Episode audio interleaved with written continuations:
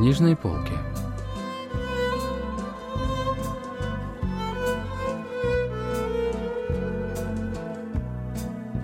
Рассказ «Во время сна с книгами» писателя Ли Сыну.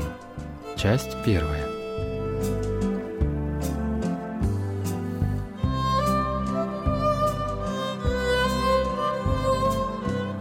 На волнах Всемирного радио КБС программа «У книжной полки», которая знакомит вас с корейской литературой. У микрофона Денис Ян, за режиссерским пультом Настя.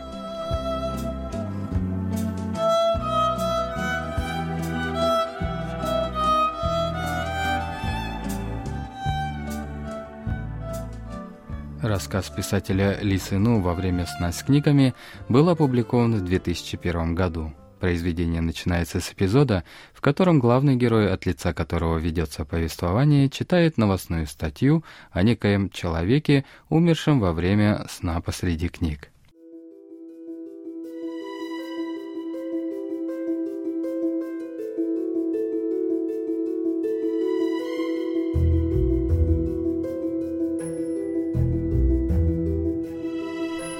Мужчина лежал в тесном пространстве посреди стопок книг, съежившись и подтянув ноги к груди.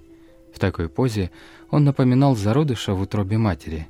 Я узнал его не по необычно вытянутому и бледному профилю лица, а по угадывавшемуся в его позе альтруизму по отношению к другим вещам, а точнее к книгам.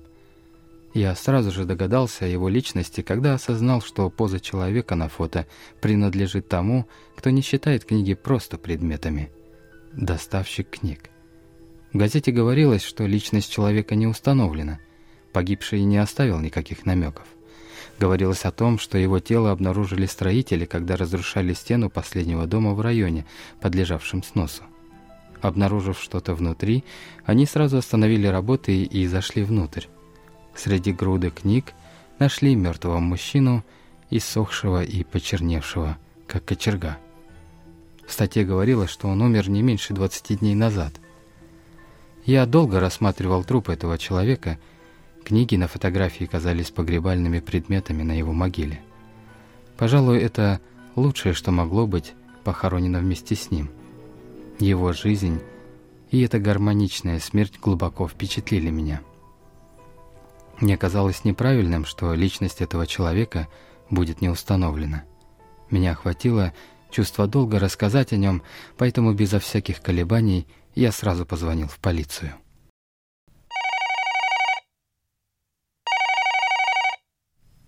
Главный герой видел мужчину из статьи всего один раз. Однажды он приходил к герою и даже оставался переночевать. Правда, приходил мужчина не к самому герою, а к другому человеку, и, тем не менее, герой решил пролить свет на личность этого человека, если этого не делал никто другой.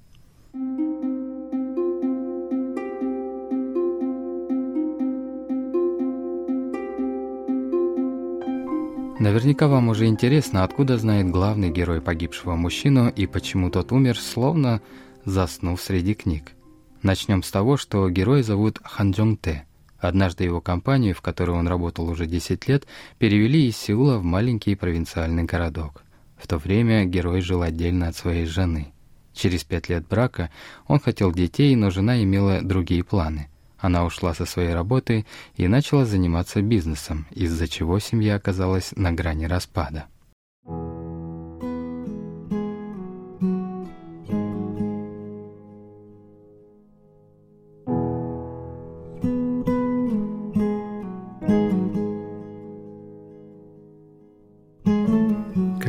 Предложил выбрать Жене семью или бизнес, она ответила, что будет заниматься делами, даже если придется расстаться. Мы во многом с ней отличались. Она залезала в долги, чтобы инвестировать в акции, покупала и продавала недвижимость, преследовала людей, чтобы поговорить об ангельском инвестировании. Так она получала деньги. Но дело не только в этом. Мне не нравилась ее сильная привязанность к деньгам. Я не переставал говорить ей, что на этом уже можно остановиться, но в ответ она постоянно говорила, что еще рано.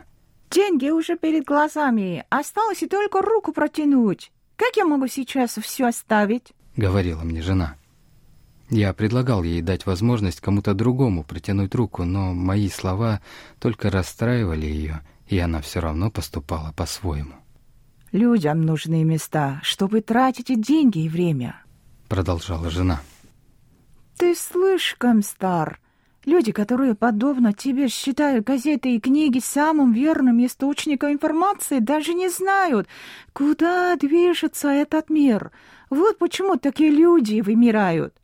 Меня не принимали во внимание и делали это обоснованно. Я злился и раздражался от всего вокруг. Из дома я ушел. Возможно, это был не самый мудрый способ не разрывать до конца нашу связь. У главного героя и его жены совершенно разные ценности. Вот как комментирует характер героя литературный критик Чон Соян. 작중에서 나는 이 작품을 이끌어가는 화자이기도 한데요. 책을 닮아 있고 Жена героя быстро реагирует на изменения в современном мире, что и послужило причиной их расставания. Люди, которые, подобно герою, видят ценности в газетах и книгах, не могут поспевать за изменениями в современном обществе и оказываются его изгоями. 지키려는 사람. 그러나 현대 사회의 관점에서는 세상의 속도를 따라오지 못하는 뒤처진 사람이기도 합니다. Ничего не сообщив жене, главный герой уехал работать в провинциальный городок. Так, естественно, вышло, что они с женой стали жить отдельно. Герой снял себе небольшую квартирку. Там никто не знал о его существовании, отчего ему было очень удобно. Работа не доставляла особых хлопот, поэтому какое-то время шла череда вялых, неприметных дней, пока однажды герою не пришло уведомление о посылке. Посылка была доставлена 15 марта в 11.30, но получателя не было дома. Если доставка не состоится 16 марта, то посылка будет храниться на почте до 18 марта.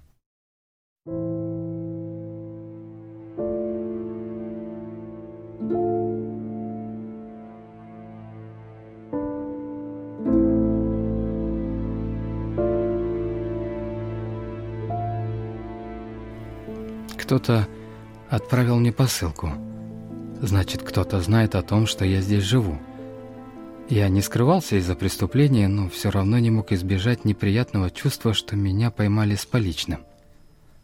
С одной стороны, герой не собирался совсем игнорировать извещение, но с другой стороны, из-за работы не мог находиться дома днем и на почту съездить тоже не мог. В итоге назначенная дата прошла, но через неделю герой обнаружил еще одно извещение, а еще через неделю третье. Только в третий раз, читая извещение, герой вдруг понял, что получателем является не он, а человек по имени Сон Мок Кён. От этого открытия мужчина даже почувствовал облегчение и смело выбросил извещение. Но когда через неделю я снова увидел двери извещения, то уже не смог так смело его смять и выбросить. По спине резко пробежал плохо различимый, но ощутимый холодок. Возможно, это был какой-то сигнал. После нескольких извещений герой решил, что ему нужно найти человека по имени Сон Моккён и сообщить о посылках.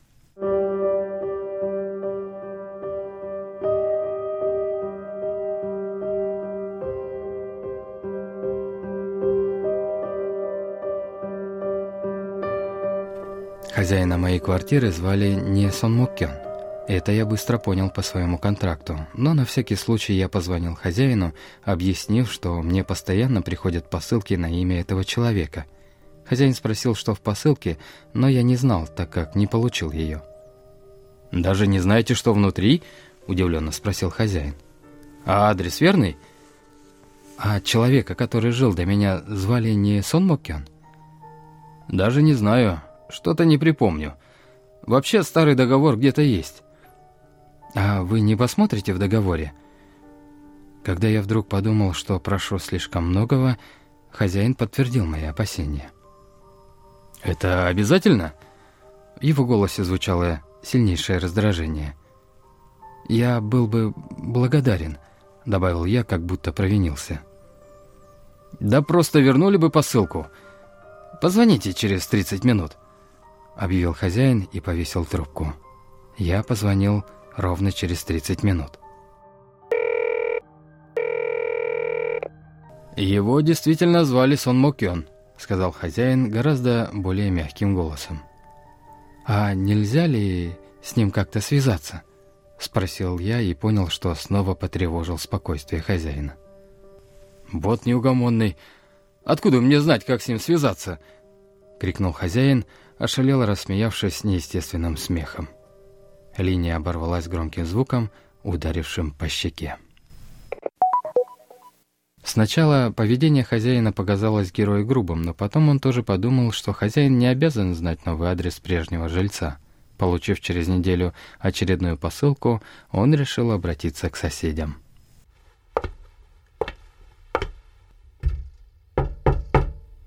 Спустя примерно месяц после въезда в эту квартиру герой впервые постучался к соседям. Дверь настороженно открыла женщина средних лет, которую, видимо, отвлекли от домашних дел.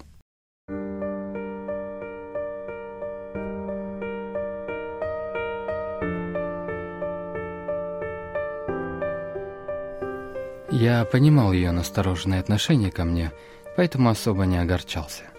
Я быстро ответил, что мне постоянно приходят посылки на имя этого человека. Внутри себя я готовился к тому, что женщина закроет передо мной дверь, посчитав подозрительным человеком. Я терял уверенность во всем. В тот момент мне снова захотелось жить без необходимости общаться с людьми. «Наверное, это книги», Небрежно бросила женщина, вытирая мокрые руки о подол платья. Ответ прозвучал неожиданно, но зато я подумал, что правильно поступил, постучавшись к соседке. Посмотрев непонятным мне взглядом, женщина от чего-то вздохнула и вдруг сказала: «Зайдете?» Ее неожиданное предложение застало меня врасплох. Я снял обувь и нерешительно прошел внутрь.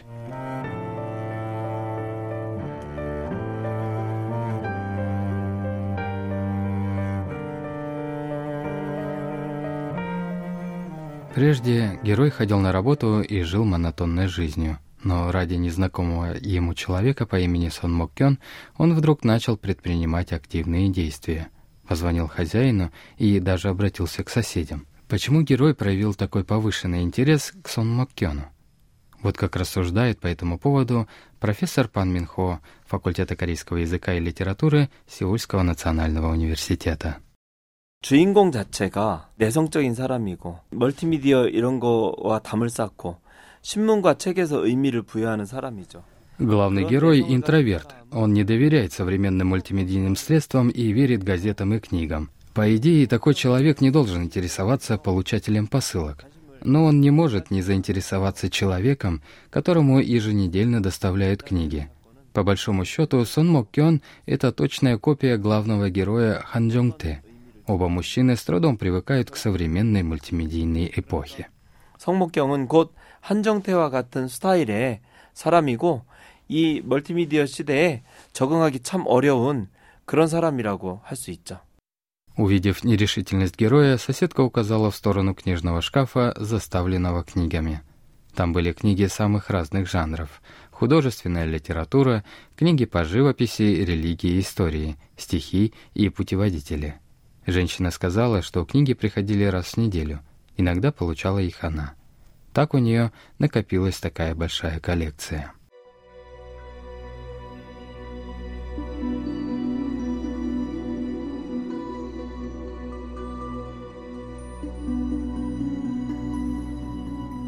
«Эти книги оставил Суммокён», — сказала женщина, поглаживая рукой шкаф. «Хотите спросить, почему он оставил их мне?» Я кивнул головой в знак подтверждения. Мне сказали, что это лишь груз, и если я хочу взять книги, их можно забрать. Сон Моккион сказал? Нет, его младший брат. Вы ничего не знаете. Женщина безо всякой надобности то вытаскивала, то ставила обратно на полку книги. «Этот человек умер», — коротко и однозначно сказала соседка. Слова прозвучали как объявление о смерти этого человека.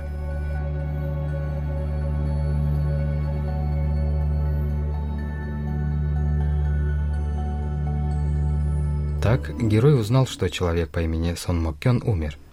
Со сцены смерти мужчины в самом начале произведения описываются воспоминания героя о том, как он познакомился с этим мужчиной. О том, какое отношение герой имеет к погибшему Сон Мокёну и к мужчине, который умер посреди книг во сне, вы узнаете во второй части нашего выпуска через неделю.